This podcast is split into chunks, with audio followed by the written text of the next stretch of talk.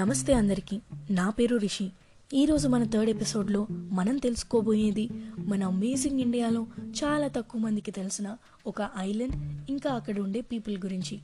ప్రపంచంలో ఇప్పుడు ఉన్న ర్యాపిడ్ అర్బనైజేషన్కి అసలు ఏ మూలనున్న ట్రైబ్ అయినా కూడా అట్లీస్ట్ వేరే కమ్యూనిటీ అన్నా లేకపోతే మోడర్న్ సివిలైజేషన్తో అన్నా కొంచెం అన్న టచ్లో ఉంటుంది అనుకుంటాం. కానీ అసలు ఎర్త్ మీద ఎవ్వరితో సంబంధం లేకుండా ఇప్పటికీ కూడా మనిషి కొన్ని థౌజండ్స్ ఆఫ్ ఇయర్స్ ముందు ఎలా జీవించేవాడో అలానే జీవిస్తున్న ట్రైబ్స్ని అన్కాంటాక్టెడ్ పీపుల్ అని అంటాం. అలాంటి అన్కాంటాక్టెడ్ పీపుల్ మన ఇండియన్ టెరిటరీలో ఉన్నారు. వీళ్ళు వరల్డ్లో one of the last surviving isolated పీపుల్గా చాలామంది చెప్తుంటారు. ఆ ఐలాండ్ పేరే సెంటనల్ ఐలాండ్ అండ్ వాళ్ళు సెంటనలీస్ పీపుల్. ఈ సెంటర్నల్ ఐలాండ్ మన అండమాన్ అండ్ నికోబార్ ఐలాండ్స్లో అఫీషియల్ పార్ట్ కానీ మన గవర్నమెంట్ అక్కడ ఎవరిని అలౌ చేయదు. ఎందుకంటే సెంటనలీస్ని సావరన్ ఎంటిటీగా డిక్లేర్ చేసింది. అంటే వాళ్ళది వాళ్ళే గవర్న్ చేసుకుంటారు. అలానే వాళ్ళ ఓన్ రూల్స్ ప్రకారం వాళ్ళు జీవిస్తారు. ఇప్పటికీ కూడా వాళ్ళకు క్లాతింగ్ ఉండదు. కానీ ఆకులు వేర్లతో తయారు చేసిన ఆర్నమెంట్స్ లాంటివి మాత్రం వేసుకుంటారు. వీళ్ళు చూడ్డానికి కొంచెం పొట్టిగా కర్లీ హెయిర్ డార్క్ స్కిన్తో ఉంటారు. దీన్ని బట్టి చూస్తే వీళ్ళు కొన్ని వేల సంవత్సరాల క్రితం ఆఫ్రికా నుండి మైగ్రేట్ అయినట్టు తెలుస్తుంది. ఆల్మోస్ట్ అరవై వేల సంవత్సరాల నుండి వీళ్ళు ఇదే ఐలాండ్లో ఉంటున్నారు.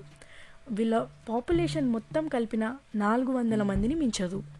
రీసెర్చర్స్ నుండి డిసిఫర్ చేసింది ఏంటంటే ఇప్పటికీ కూడా వీళ్ళు ఫుడ్ కోసం హంటింగ్ గ్యాదరింగ్ ఇంకా ఫిషింగ్ మీద డిపెండెంట్. అండ్ పామ్ లీవ్స్తో చేసిన గుడిసెల్లో వీళ్ళు ఉంటారు. చాలా సంవత్సరాలు వీళ్ళు మనుషుల్ని చంపి తింటారు అని వాళ్ళ దగ్గరకు ఎవ్వరూ వెళ్ళలేదు. కానీ ఎయిటీన్ ఎయిటీలో బ్రిటిష్ వాళ్ళు వాళ్ళతో ఫ్రెండ్షిప్ డెవలప్ చేసుకోవడానికని దొంగచాటున ఇద్దరు ఎల్డర్లీ కపుల్ ఇంకా నలుగురు పిల్లల్ని కిడ్నాప్ చేసి తీసుకొచ్చారు. కానీ వాళ్ళ బాడీస్ మన ఎన్వైర్న్మెంట్ని తట్టుకోలేకపోయాయి. ఆ ముసలి జంట చనిపోయారు. మిగిలిన నలుగురు పిల్లల్ని వెంటనే ఫారెస్ట్లోకి వదిలేశారు. సో ఆ first contact was a failure. Nineteen seventy ఫోర్లో నేషనల్ జియోగ్రఫీ ఛానల్ వాళ్ళు వాళ్ళ మీద ఒక డాక్యుమెంటరీ తీయడానికని వాళ్ళ ఐలాండ్ దగ్గరకు వెళ్ళారు. కానీ వాళ్ళు ఇమీడియట్గా చాలా యారోస్ వీళ్ళ మీదకి షూట్ చేసి వెనక్కి పంపించేశారు. ఇలాంటి ఎక్స్పెడిషన్స్ వల్ల జారావాస్ అనే వేరే ట్రైబ్లో చాలామందికి డిసీజెస్ కాంటాక్ట్ అయ్యి చనిపోయారు. ఎందుకంటే వాళ్ళకు మనలా ఇమ్యూనిటీ ఎక్కువ ఉండదు. అందుకే నైన్టీన్ నైంటీ సిక్స్ నుండి గవర్నమెంట్ ఇలాంటి ఎక్స్పెడిషన్స్ని క్లోజ్ చేసేసింది. ఒక చిన్న జలుబు జ్వరం మన నుండి వాళ్ళకు ట్రాన్స్మిట్ అయినా కూడా ఒక హోల్ కమ్యూనిటీయే చనిపోయే ఛాన్సెస్ ఉన్నాయి.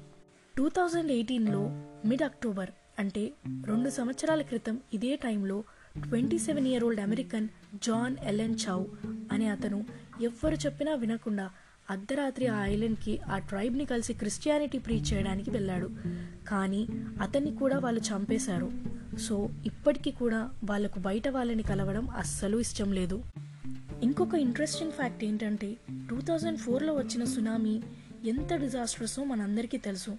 అప్పుడు అందరూ ఈ సెంటనలీస్ ఆల్మోస్ట్ చనిపోయి ఉంటారని అనుకున్నారు.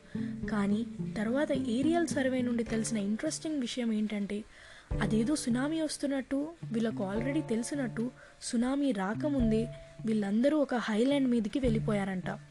చుట్టుపక్కల ఉన్న ఐలాండ్స్లో ఉన్న వాళ్ళకు చాలా డ్యామేజెస్ జరిగాయి. కానీ సెంటనలీస్కి మాత్రం ఆ డ్యామేజెస్ చాలా చాలా చాలా తక్కువ.